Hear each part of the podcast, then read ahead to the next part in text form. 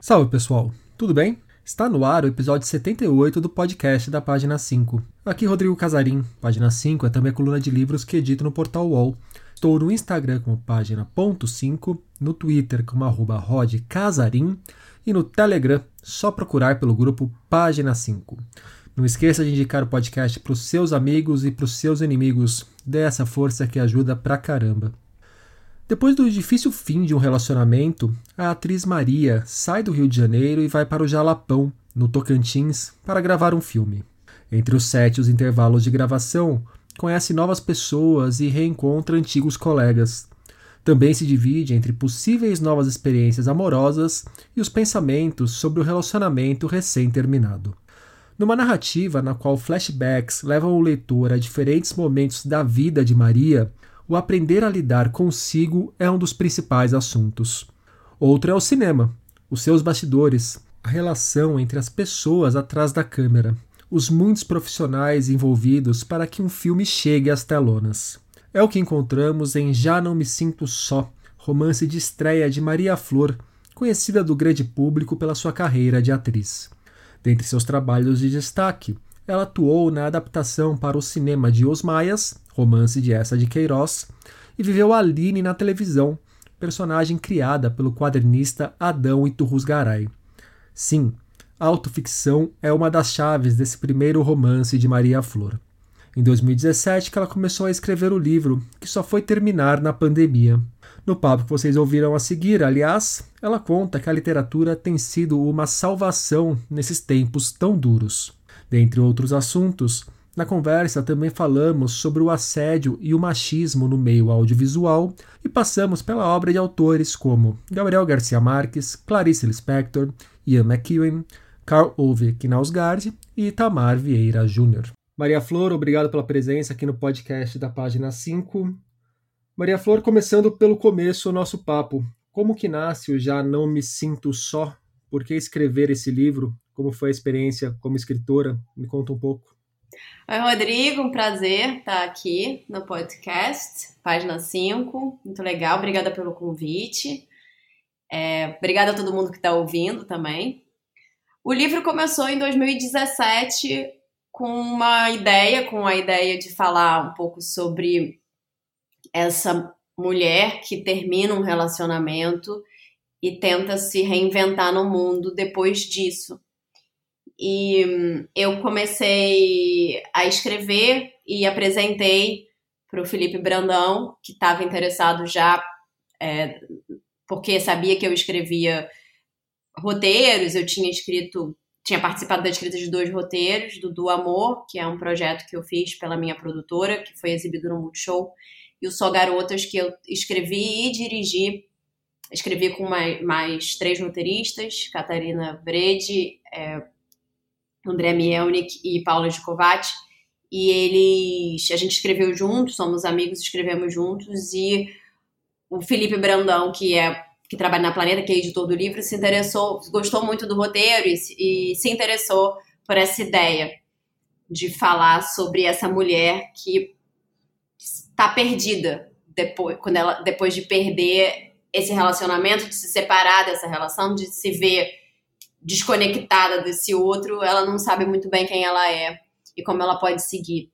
E aí a gente começou, mandei para ele algum, alguma, uma sinopse da ideia e, e a gente começou a trabalhar, mas eu só consegui realmente acabar o livro em 2020 com a chegada da pandemia, porque eu ficava sempre tentando escrever entre outros projetos de audiovisual e teatro e nunca conseguia avançar, porque sempre tinha que retornar, parava, ficava um período grande sem pegar no, no trabalho, no, no livro, e voltava para ele com várias críticas e retomando e relendo tudo e modificando e acabava que eu nunca conseguia avançar muito na escrita, avançava pouco, muito devagar.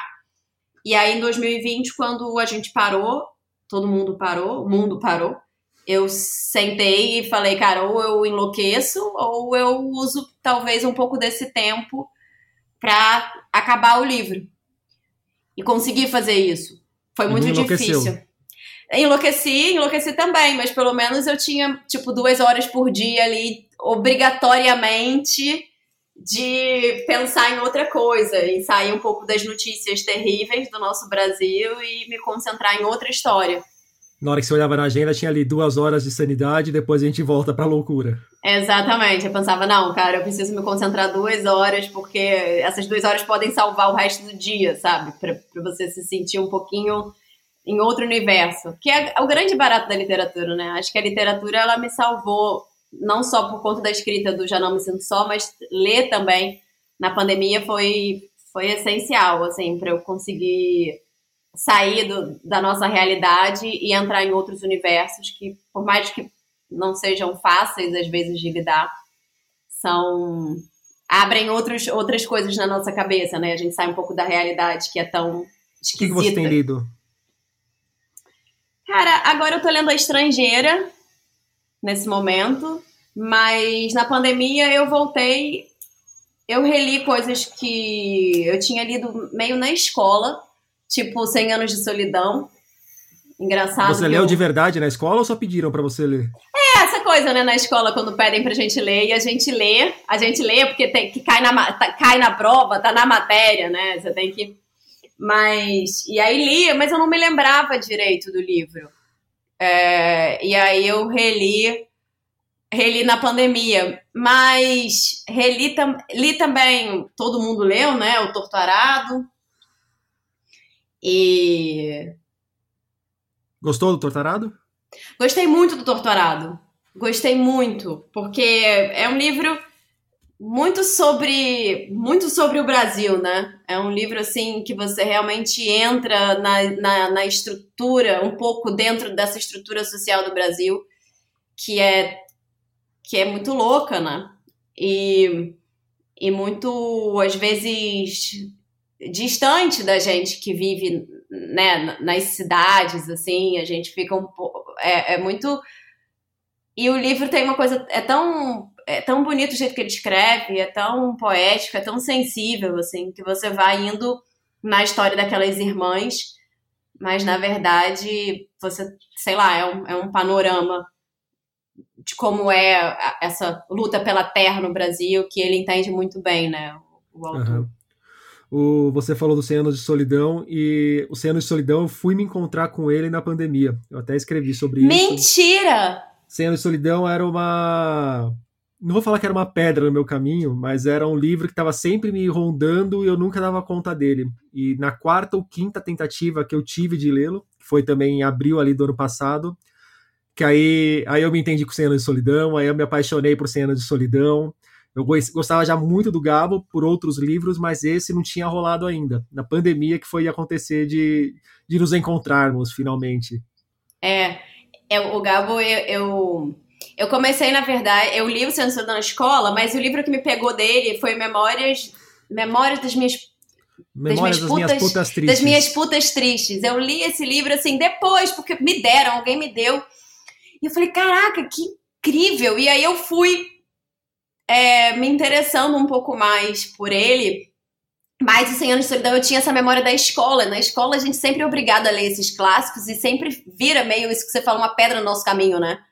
Porque você se sente burro por você não estar tá conseguindo ler, mas na verdade você não está preparado para ler aquilo. Você, você, você, é um adolescente pensando em outras coisas. Você está pensando como é que você vai fazer para namorar o um menino que você tá afim, na verdade, né? Uhum. Com que, como é que eu vou naquela festa? Pô, será que ele gosta de mim ou não? E essa amiga que eu queria ser amiga dela, mas ela não quer ser minha amiga. E aí de repente jogam 100 anos de solidão, você ali zero preparado para enfrentar aquilo, né? Para entender aquelas questões que são é, complexas pra caramba, né? E aí, de repente, você é jogado e, e, e, total. Que máximo que você se reencontrou com ele. Eu também me reencontrei com ele. Eu achei ótimo. Maria Flor, e eu queria saber um pouco mais sobre as suas leituras ao longo da vida, os grandes momentos com os livros, os livros que você tem mais carinho. É, eu gostei muito de encontrar no meio do Já Não Me Sinto Só o Ian McEwen com, na praia, que tem ali um, um momento decisivo da sua história, da história que você constrói, é, esse livro marca aquele momento, momento nem tão, nem, nem, tão feliz assim, É. Mas o, se você quiser falar mais sobre o momento, você fica à vontade. Se quiser falar menos para evitar spoiler, você fica à vontade também.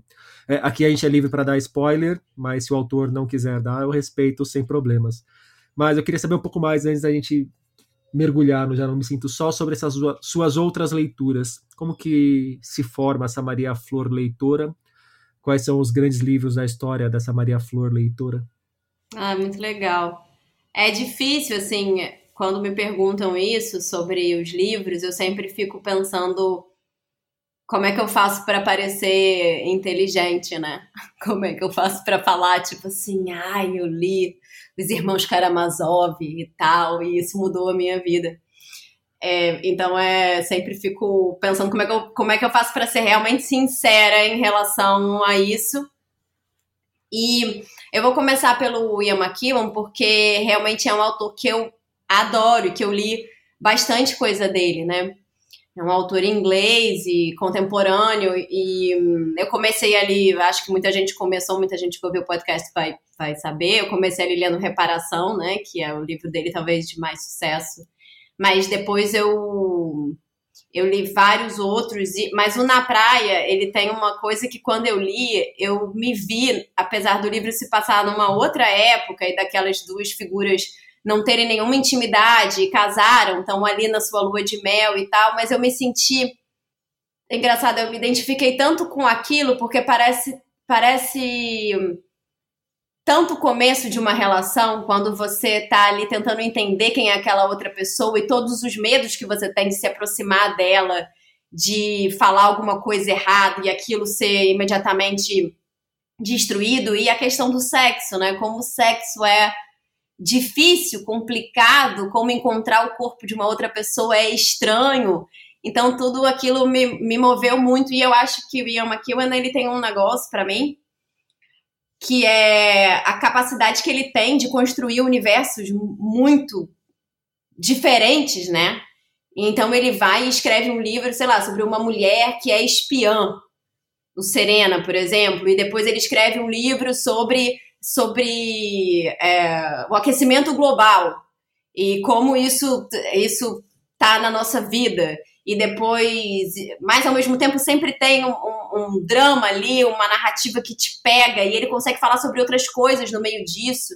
É um cara muito, um autor muito incrível, né? Então ele é um cara que eu li muito. Eu e eu gosto de ler porque eu gosto de história, assim. Tem uma coisa minha que eu gosto de história. Eu tenho muito de é, não, não, dificuldade, mas assim, os livros teóricos, mais teóricos, sei lá, livros de Sapiens, por exemplo, que todo mundo amou, que todo mundo leu, que é um best-seller, né? Eu, eu eu até li, mas não é uma coisa que me que eu vou avançando. Aquilo não, eu gosto da, do personagem. Eu tenho uma coisa, Falta eu sou atriz, né? Eu sou atriz, então eu gosto daqueles dos personagens. Eu gosto de imaginar os personagens. Eu gosto de imaginar aqueles o, o, os lugares. Eu gosto daquilo. É, eu acho, eu vou, é, eu sempre vou falar da Clarice Lispector, apesar de eu saber que é um lugar comum terrível, né? Mas terrível não, não terrível sei não, também. Né? Terrível não, mas terrível assim, não, é porque. É porque eu acho que. Eu, eu não tenho como não dizer que a Clarice me formou, não só como leitora, mas como mulher, assim. E também foi uma, uma, leit uma, uma escritora que eu reencontrei ela na pandemia, é, porque eu li A Hora da Estrela, que era um livro dela que eu não tinha lido. E, e foi foi lindo, assim, ler. E, e, e, aí eu fui e voltei para uma aprendizagem, o livro dos prazeres, que talvez seja o meu livro preferido dela. Apesar de eu gostar muito do Perto, Perto do Coração Selvagem, eu, eu fui ali no uma aprendizagem livro dos prazeres. Eu também reli na pandemia e acho que acho não, eu tenho certeza que é um livro que, que eu que eu leio e releio e sempre aprendo uma coisa com ele sobre o lugar da mulher na sociedade, sobre como a gente, como a gente é vista. Claro que a gente isso isso isso tem se modificado com o passar do tempo, mas acho que não tanto assim e vendo ali a Clarice escrevendo aquilo, né? Ela que era uma mulher muito moderna, assim, muito independente por um lado e, e dona da sua própria escrita e da, do seu próprio pensamento, como ela ainda estava à mercê da visão masculina do homem, estava ali tentando ser aceita por esse homem e falando sobre isso, né? Falando sobre essa esse lugar da mulher na sociedade e, e, e uma certa e a submissão que ela que ela tem que encarar muitas vezes para viver e a luta contra isso, né? Eu acho que isso tudo tá ali na Clarice de uma forma muito muito incrível. Então, eu, eu não posso dizer. Eu, eu acho que eu tenho que falar da Clarice, apesar de ser um lugar comum e eu me criticar por, por estar falando de um lugar comum não, antes é um lugar, de você é um mesmo estar tá me criticando. Não, é um lugar comum super bem-vindo. Mas eu acho que tem muitas coisas. Eu, eu gosto muito, assim, sei lá, dos clássicos mesmo que eu tenha lido e tenha me, me movido, eu acho que Grande Sertão, né? Veredas, com certeza, apesar de ser uma batalha, para mim foi uma batalha, não foi simples. Me, me, me, deparei com ele algumas vezes antes de conseguir também chegar até o final, porque é um livro que eu acho que a nossa época ela não é não, não dá conta dele. A gente quer muito ser rápido, né? Hoje em dia e tudo tem que ser muito eficiente, muito rápido e de repente todas aquelas imagens, aquela construção toda que ele, do jeito que ele escreve, é muito difícil de você se aproximar daquilo, para mim, pelo menos.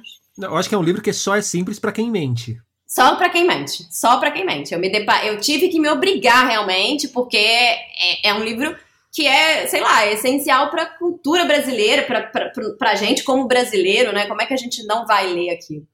Mas você sabe que eu fiz, falando um pouco sobre é, não só para a cultura brasileira, mas acho que para todo mundo, para a língua portuguesa, né?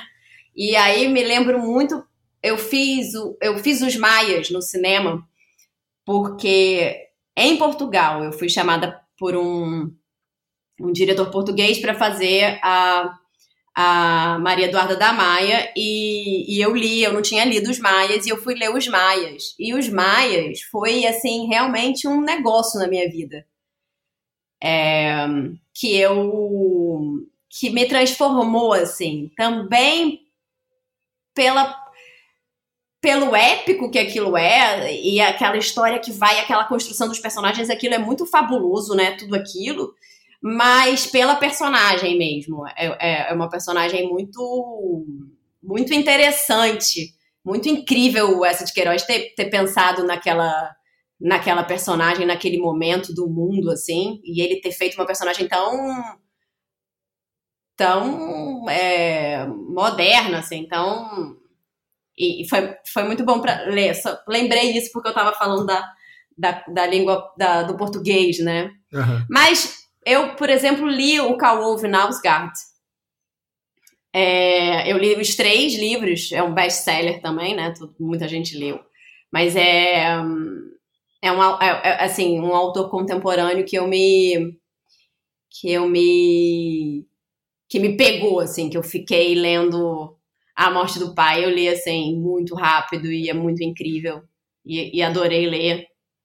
E aí depois daquilo também foi, foi ficando mais distante para mim. Aí ele vai indo muito, né? Aí o segundo livro sobre a relação dele com a mulher também também gosto muito. É, não sei o que é mais. Então eu vou voltar no negócio que você falou do McEwen sobre o sexo. Uhum. já não me sinto só ao flerte, ao afago, a coisa esquenta, a coisa esquenta ainda mais e no dia seguinte. Por que, é, não, por que não entrar no sexo? Você tentou entrar e não rolou de escrever a cena, teve dificuldade, Totalmente. você achou, você achou que ia ficar fora do tom do livro. Me conta por que, que naquele momento você teve essa solução do e passa a cortina e no dia seguinte amanhece? Rodrigo, tô, cara, isso foi para mim uma, sei lá, uma, uma semana de conflito. Porque eu ia escrever a cena, eu escrevi a cena algumas vezes do sexo. Sexo é difícil de escrever, né? Cara, qualquer coisa para escrever já não é fácil, mas o sexo especialmente. Eu fui assim, eu escrevia e eu falava, isso é muito, tá muito ruim, isso não dá. E aí eu escrevia e falava, mas isso tá muito fofo, também não é isso. E aí eu escrevia e falava, mas isso tá muito explícito. Como é que eu vou. Isso vai atrapalhar a venda do livro, inclusive, porque aí o livro vira meio né? Sei lá, não, não sei se Maria tem. Flores estreia na literatura erótica. É, pois é, como é que faz? Então, eu vou te falar. Foi uma, foi uma decisão um pouco covarde da minha parte, porque eu falei, eu não tenho como, eu não, eu não, eu não sei escrever essa cena. E eu não quero ser explícita demais, nem leviana com o que, que é aquilo. E eu pensei um pouco. O livro, você deve ter reparado, ele tem uma coisa um pouco de roteiro, né? Uhum. Ele é um pouco. Ele poderia ser um roteiro, assim. E, e eu pensei, e aí eu usei um pouco da minha experiência como, como atriz que lê muito roteiro, que é às vezes o filme não vai mostrar, ele vai cortar ali na, na, na cena do, vai cortar ali e meio filme. Tá subentendido, né? Tá muito Comé... claro, mas. Comédia romântica, comédia romântica. Chega na hora do vamos ver a Julia Roberts e o Hugh Grant, você não vê o sexo. É pra Chico o pai e a mãe você na sala. Cor...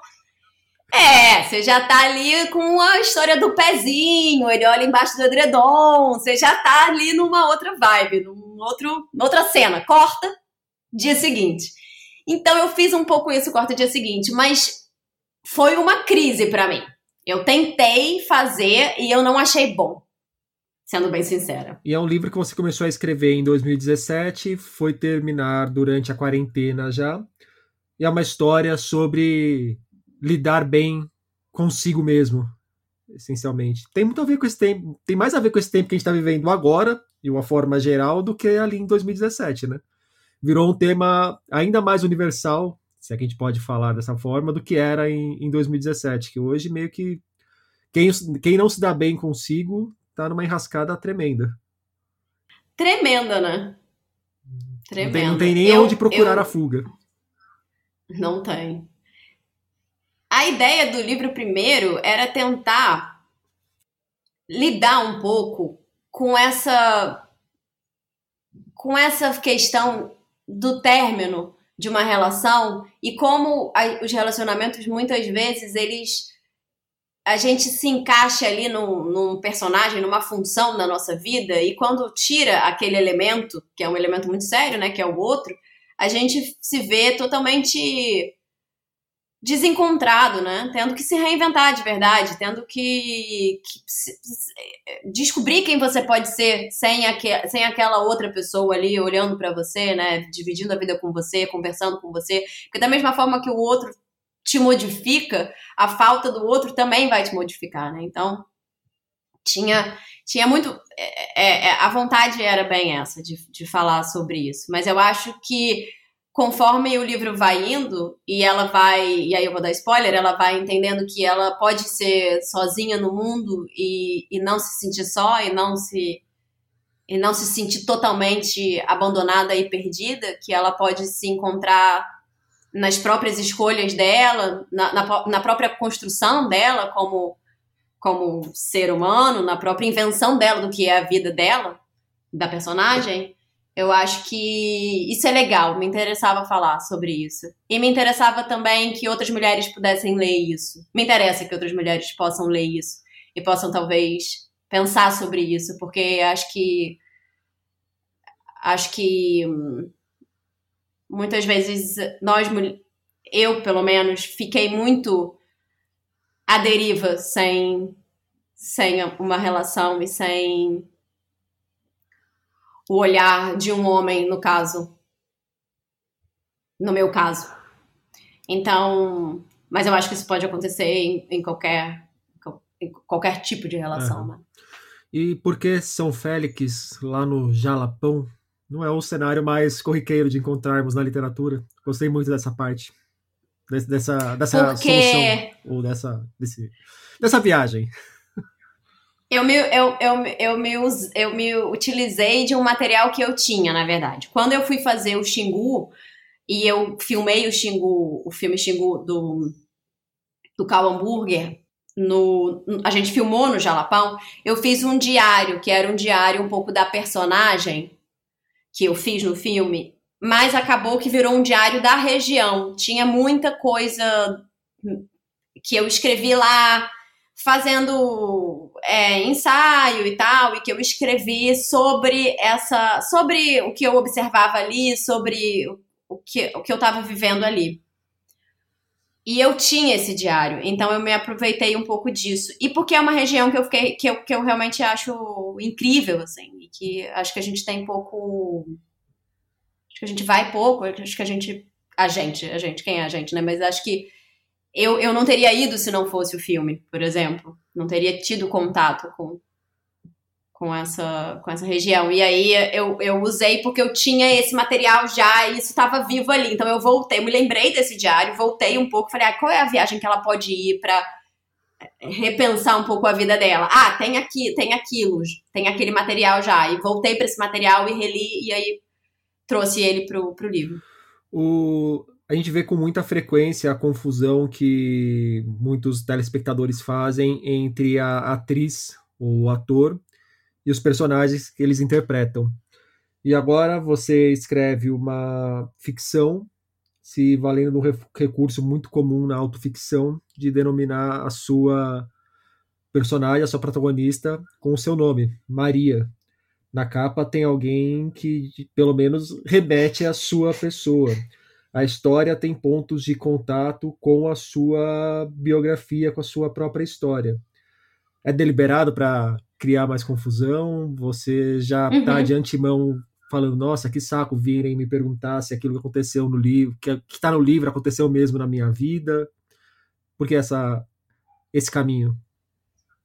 Eu achei que eu não ia conseguir muito fugir disso, Rodrigo. Eu achei que a coisa ia realmente se misturar, que as pessoas de qualquer maneira iriam achar que aquilo aconteceu ou não aconteceu, ou será que que, que que é alguém que ela conhece? Será que foi. Será que essa história é real ou não? E, e aí eu resolvi assumir isso e, e, e, na verdade, me utilizar mesmo disso, fazer com que o leitor fique realmente nessa curiosidade, fique preso no livro para saber se, se, se eu vou dar mais alguma pista daquilo, ser verdade ou não. Mas eu faço questão de dizer que é uma ficção, e é uma ficção mesmo.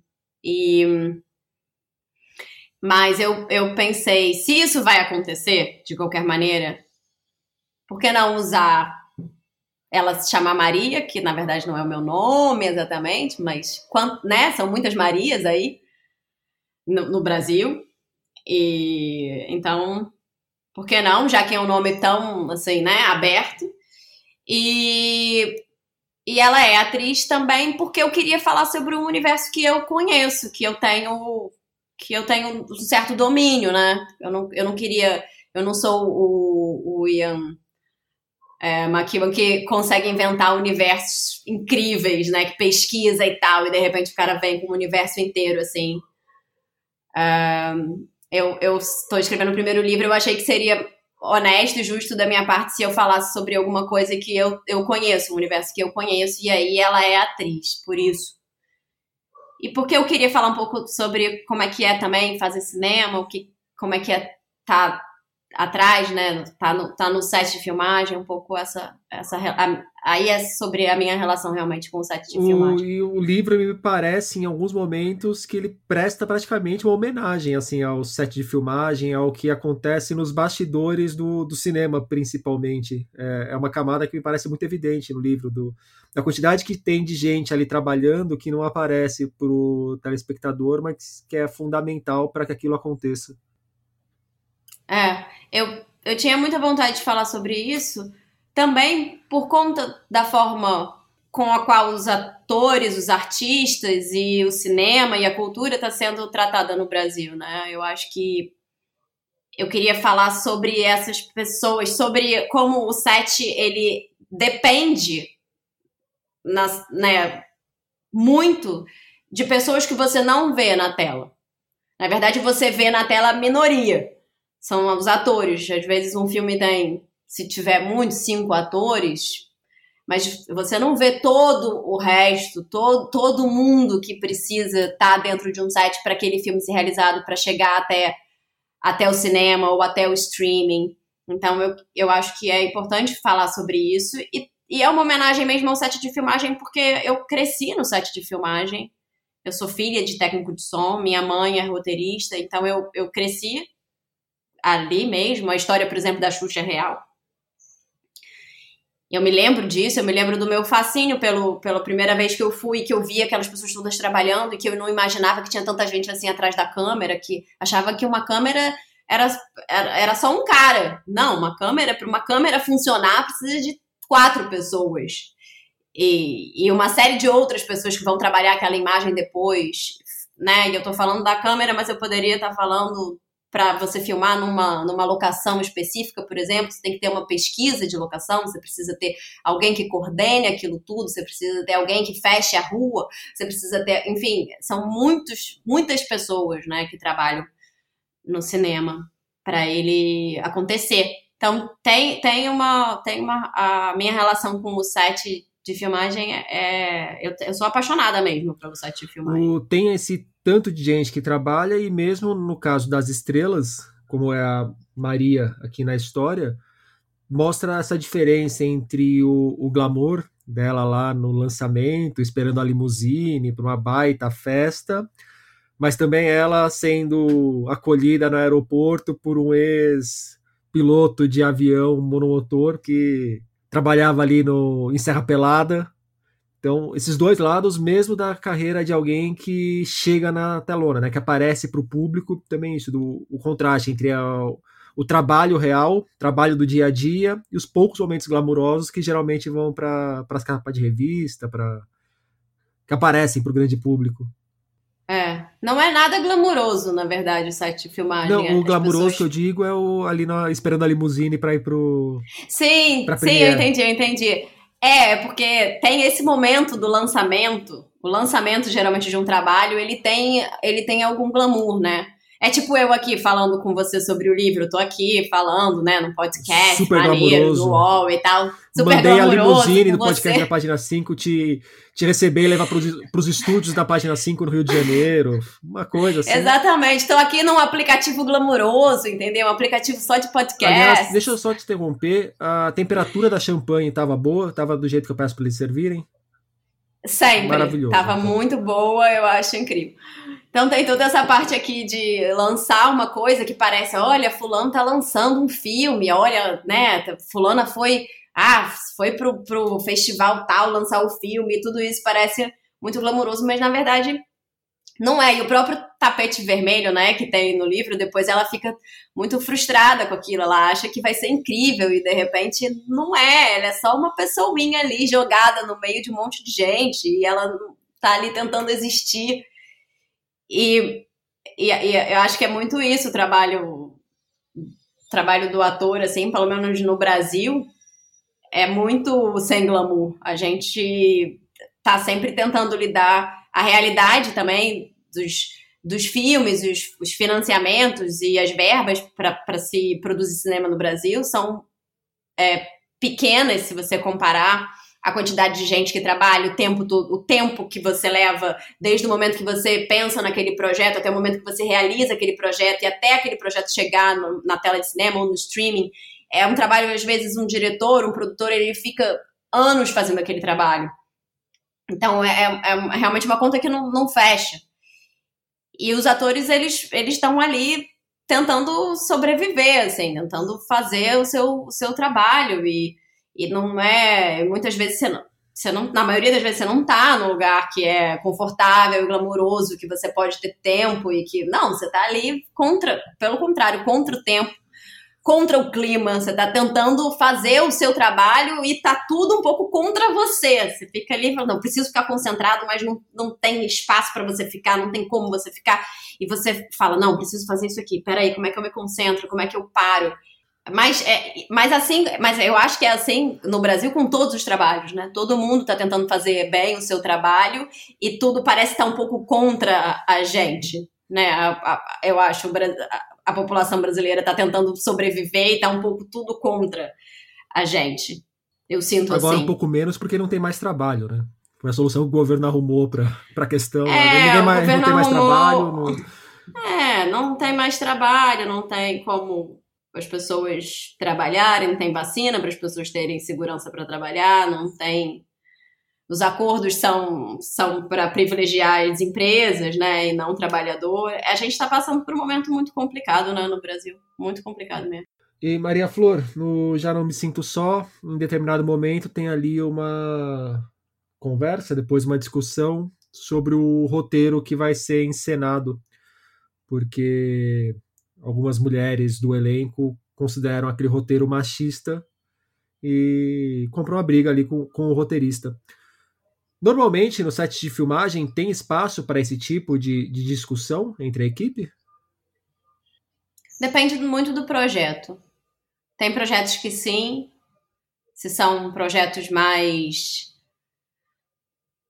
autorais do diretor ou do, né, você tem, depende do quanto que aquele projeto tá é, é, é realmente autoral ou não, né? Se você se você tá num projeto que é que a estrutura é maior do que do que o projeto, no caso, é, é mais difícil de você colocar e criticar aquilo que você tá, tá fazendo.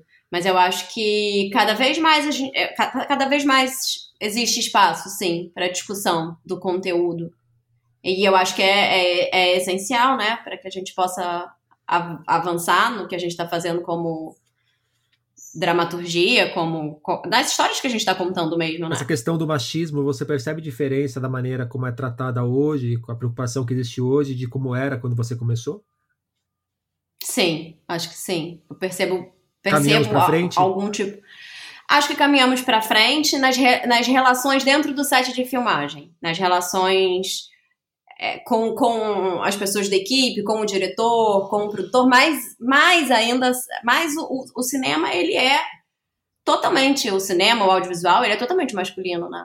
Eu tava, eu tô gravando uma novela agora, por exemplo, eu cheguei no set, de, eu cheguei no set na, na segunda-feira e, e eu olhei ao redor e, assim, todos eram homens e tinha uma mulher, que era a câmera. Tinha uma mulher câmera e uma assistente. Tinham duas mulheres, mas é, é, é a, a, maior parte do set é continua sendo masculino e é dominado pelos homens. A gente, né, se você pensar na maior indústria do mundo do cinema, sei lá, que é a, a indústria americana aí que a gente consome pra caramba, duas mulheres ganharam o Oscar de melhor direção.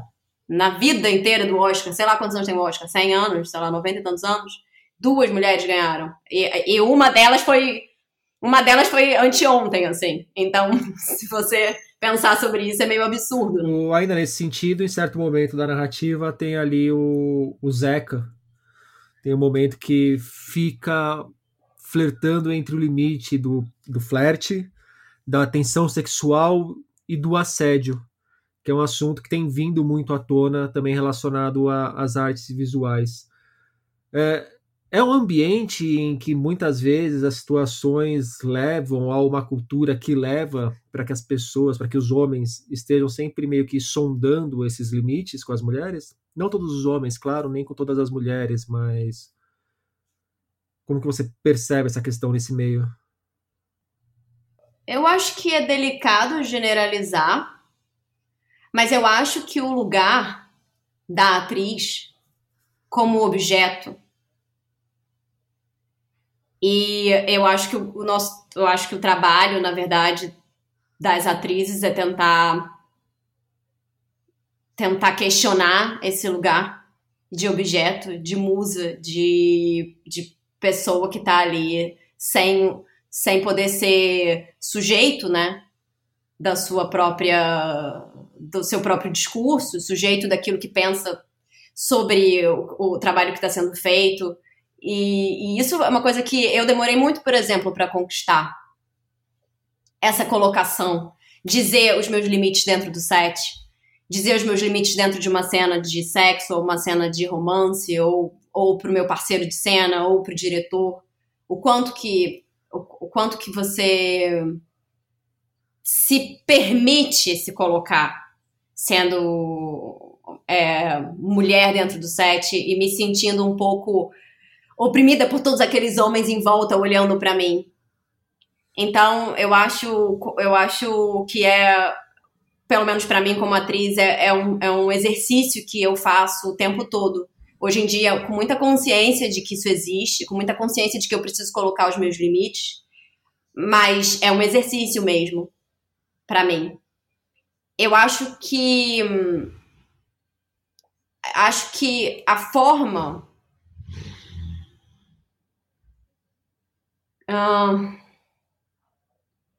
eu acho que as, as, estruturas hierárquicas dentro do set de filmagem, durante todo, sei lá, o, todo o percurso do cinema, se você olhar, né, no Brasil ou fora do Brasil, o jeito que a coisa se construiu, que a coisa se dá. E eu acho que isso não diz só. Não, não, não, a gente está falando de cinema, mas isso não diz só respeito ao cinema. Acho que em qualquer outra outra profissão ou numa empresa, né, as estruturas hierárquicas estão sempre privilegiando os homens. Então, os homens estão sempre numa posição de mais destaque, de mais sucesso, de mais dinheiro, de mais.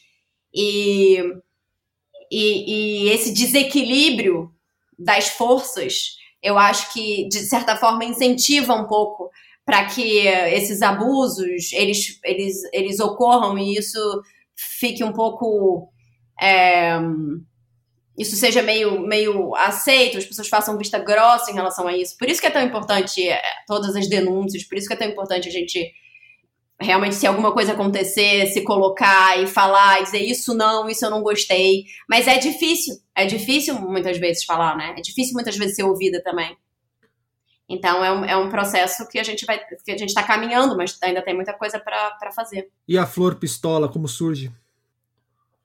A Flor Pistola surgiu de uma vontade de, primeiro, falar sobre política, segundo, falar, fazer alguma coisa com as redes sociais. É uma vontade de falar sobre não... política ou uma necessidade de, pelo amor de Deus, preciso fazer alguma coisa? É, é uma vontade nesse sentido, é uma necessidade, pelo amor de Deus, preciso fazer alguma coisa, mas, mas uma vontade também de falar, caramba, como é que faz pra gente para usar a rede social de algum jeito que não seja tão é, limitante assim, sei lá, para nós mesmos, porque a gente tá agora, né, os, os, artistas, de certa forma, os atores, as celebridades, sei lá, os, os artistas todos estão meio meio obrigados a ter uma rede social, né? A gente é obrigado a ter, porque se você não tem, você parece que você não é ninguém. Eu tenho um amigo ator, por exemplo, que é um cara super bacana, tem o trabalho dele no teatro e tal, e coisa, tudo certo. Tá lá vivendo a vida dele, mas aí falam para ele, mas você não tem? Você precisa ter uma rede social. Como você não tem? Como é que você divulga os seus trabalhos? Ele fala, ué, mas eu, eu divulgo, sei lá, eu, a assessoria de imprensa da peça divulga, e aí eu tô lá. Mas, mas o mundo não, não funciona mais assim, né? Você precisa ter uma rede social que parece que se você não que você precisa estar tá dizendo ali as coisas e, e mostrando a sua vida e dizendo o que você está fazendo e o que, que, que você tem e o que, que você vai ter e vem coisa boa por aí sei lá o que que você precisa estar tá fazendo para existir no mundo para continuar existindo no mundo. E eu, e eu pensei não é possível que eu precise ficar fazendo isso desse jeito sei lá botando uma foto sempre de bonita ou botando uma foto de biquíni ou dizendo, ah, eu consumo isso, eu consumo aquilo. Ou... Isso tava me deixando um pouco infeliz até. E, e meio achando sem, sem sentido. Para que isso? Quem se importa com isso? Quem se importa com o meu cachorro? Quem se importa? É, e aí, pensando como fazer, eu e o Emanuel, que é meu, meu, meu parceiro, meu meu parceiro na vida, e no canal Florimanu, que é o canal que a gente tem no YouTube sobre relacionamento, a gente ficou conversando no final do ano, no final de 2020, pensando o que, a gente pode, o que, que eu posso fazer, né, dentro dessa rede. E aí a gente teve a ideia do, do Flor Pistola. O Flor Pistola veio um pouco disso, porque veio da necessidade de falar sobre o, o momento surreal que a gente está vivendo, e ao mesmo tempo como fazer isso mas sem, sem, ser meio engraçado e meio louco e meio indignado mesmo, e ter agressividade e ter essa personagem que fala palavrão e ela se e ela fica vermelha e ela fica brava. E muita gente não me entendeu que era um personagem. Muita gente achou que era eu mesma faz, falando aquelas coisas. Sou eu falando aquelas coisas, mas não sou eu, Maria Flor, assim. Eu, eu, eu acho que eu iria. Eu acho que quando eu falo sobre uma coisa, eu me expresso de uma forma um pouco mais controlada. Me mas parece, eu acho bom a Flor Pistola. Me parece um tanto diferente o tom Fala. da Flor Pistola e esse tom que a gente está tendo nessa conversa aqui, só para citar um exemplo. Muito obrigada, Rodrigo, por você é, frisar isso, mas muita gente confundiu e achou que aquela pessoa, aquela personagem que estava ali, como ela não tinha, né, uma, sei lá, como, se ela não, como ela não tinha uma, uma característica de personagem clara, uma peruca, ou um óculos, ou sei lá, ou não sei. Que ela. Como não tá escrito na testa, sou era... uma personagem. É, como não tá escrito na testa, sou uma personagem, apesar de ter uma cartela no final do vídeo dizendo interpretação, texto, interpretação, Maria Flor, montagem, Emanuel Aragão, como, não, como as pessoas não chegam até o final do vídeo, apesar do vídeo ter, sei lá, dois minutos, já a pessoa já vai, já solta na rede, já diz, enfim, muita gente confundiu e agora isso tá isso tá melhorando, agora as pessoas estão entendendo mais que é uma personagem, agora as pessoas conseguem ver a personagem até. Mas me causou um certo problema no começo. Mas a Flor Pistola surge dessa, surgiu dessa vontade toda de, de da indignação que eu, que eu sinto mesmo e porque eu queria fazer alguma coisa que para mim fosse menos estúpida nas redes sociais. Esse ponto das pessoas terem dificuldade de entender que é uma personagem ali, que não é propriamente a Maria Flor falando, me lembrou do papo que eu tive aqui no podcast também com a Laerte. A gente vive uma crise muito grande de subjetividade, né? Muito grande. As pessoas não conseguem pegar sutilezas, nada que não seja muito escrachado e dado, a pessoa não consegue parar Claro que eu estou generalizando, mas parar três segundos para refletir o que é aquilo. Ou está dado logo de cara, ou não há possibilidade de fazer uma mediação racional para tentar interpretar o que está sendo posto para ela, me parece. É, eu acho que a gente está com essa dificuldade. Acho que tem muito a ver também com o fato da gente ter sido tomado, por exemplo, pelas fake news, da gente ter sido tomado por essa forma de pensar do, do atual presidente, da gente ter parado, da gente, da gente, de muita gente da nossa população ter começado a achar que a cultura não era importante, que a cultura não merece atenção ou financiamento, ou que não merece existir. Acho que tudo isso é, indica, sim, que a gente, que a gente como sociedade parou de de olhar para as coisas e ter uma, uma, e tentar entender aquelas coisas, né? E tentar olhar e falar, mas espera aí, o que, que é isso que eu estou recebendo?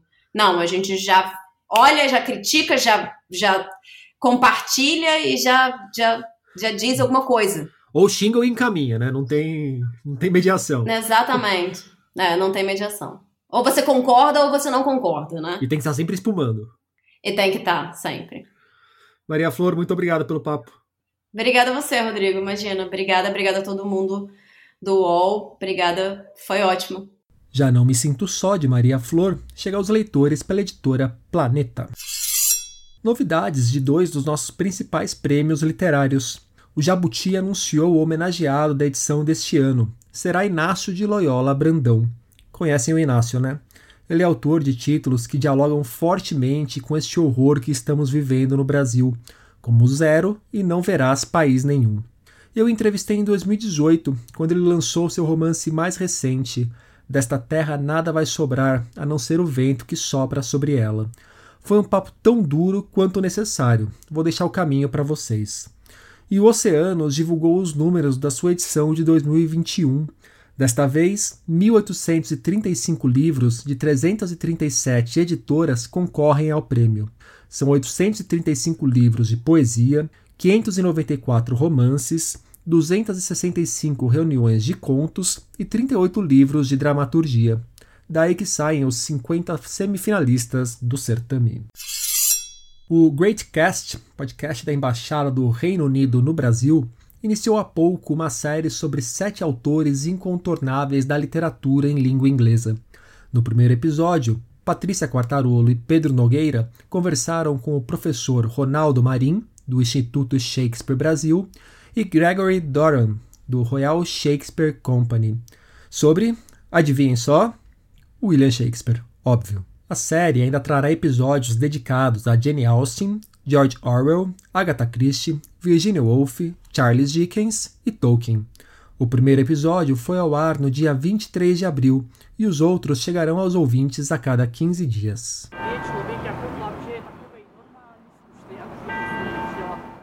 O cego no World Trade Center. No alto destas torres, apenas o vento desenha em meu silêncio a paisagem inexata. Alguém sussurra em mim que toda a ilha se estende aos meus pés. Há um cheiro de impaciência no ar desertado de pássaros, e algo me diz que o céu azul se esgarça nos bordados que a névoa dos meus olhos adivinha na espiral dos telhados. Alguém me diz que é assim, a descrever do alto que não vejo, mas presinto como um pássaro, na escuridão que o envolve antes do salto, a emoção e o desejo de voar. Você acabou de escutar Ângela Fraga, diretora da Fundação Casa de Jorge Amado, restando um poema de Miriam Fraga, sua mãe. Três livros da escritora foram disponibilizados digitalmente no site que homenageia e reúne informações sobre a obra e a vida de Miriam.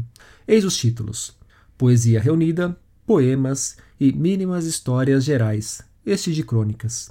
No site também é possível escutar a trilha sonora de Amor e Loucura, espetáculo de teatro produzido pelo grupo A Roda. Nele, a própria Miriam que aparece recitando seus versos. Deixarei o caminho para vocês. Miriam Fraga, que faleceu em 2016, foi uma figura importante de nossa cena cultural. Junto com Calazans Neto, fundou a editora Macunaíma. Próxima a Jorge Amado, foi uma das instituidoras e diretoras da fundação em homenagem ao autor de Capitães da Areia. Ela também foi vice-presidente da Academia de Letras da Bahia. Ouça Ângela recitando outro poema de Miriam. A Esfinge. Revestir-me de mistério por ser frágil, pois bem sei que decifrar-me é destruir-me. No fundo, não me importa o enigma que proponho. Por ser mulher e pássaro e leoa, tendo forjado em aço as minhas garras, é que se espantam e se apavoram. Não me exalto Sei que virá o dia das respostas e profetizo-me clara e desarmada. E por saber que a morte é a última chave, adivinho-me nas vítimas que estraçalho. Platão, Aristóteles, Francis Bacon, Spinoza e Voltaire, Kant, Schopenhauer, Spencer, Nietzsche e Russell. Esses são alguns dos autores que figuram nos dois volumes de A História da Filosofia, trabalho do historiador Will Duran, que acaba de sair por aqui pela Faro Editorial. Pedro Almeida, editor da Faro, deu a palavra sobre os livros. Esses dois volumes de A História da Filosofia, A Origem, Formação e Pensamento dos Grandes Filósofos, é, Will Duran é um grande pesquisador de temas clássicos do mundo todo. Ele viajou com a esposa o mundo inteiro, coletando informações e estudando como as culturas eh, e as manifestações culturais e filosóficas interagem com, com o conhecimento humano. Nesse, nessa dupla de livros, eles reuniram algumas personalidades que produziram eh, um conhecimento, são personalidades dominantes do campo da, da filosofia para que eles pudessem fazer um estudo, uma apresentação de um trabalho com mais longo, é, mais profundo sobre cada um deles, porque ele acreditava que precisaria estudar as figuras, suas vidas, para apresentar suas propostas filosóficas. E tem outra coisa que eu, que eu destaco nessa dupla de livros, que ele acreditava que é, mais recentemente, a epistemologia né, é, sequestrou a, a, filosofia moderna, é, praticamente arruinou. É, é, ele tem a esperança de que um estudo né, da epistemologia, que é o processo do conhecimento, seja reconhecido como uma área da ciência da psicologia, porque a gente percebe que houve muito é, houve uma transformação da filosofia como se fosse uma algo utilitário, quando na verdade é uma busca da, do, dos princípios, né, das indagações da, da vida, como uma interpretação, uma tentativa de interpretar a, toda a experiência da vida em si. E é esse proposta, é essa proposta que o autor faz. Quem cuidou da tradução dos dois volumes de A História da Filosofia foi Leonardo Castiglione. E tem música para encaminharmos o episódio de hoje para o final. Está para chegar nas plataformas digitais o álbum Beatles Cordel, uma mistura de músicas da clássica banda de rock com a poesia tão tradicional do Nordeste. O responsável pelo caldo é o poeta Seu Quité. O disco, que alterna versões da música com intervenções poéticas, conta com direção artística de Rafael Baby, idealizador do projeto. Ouça um trechinho de Come Together.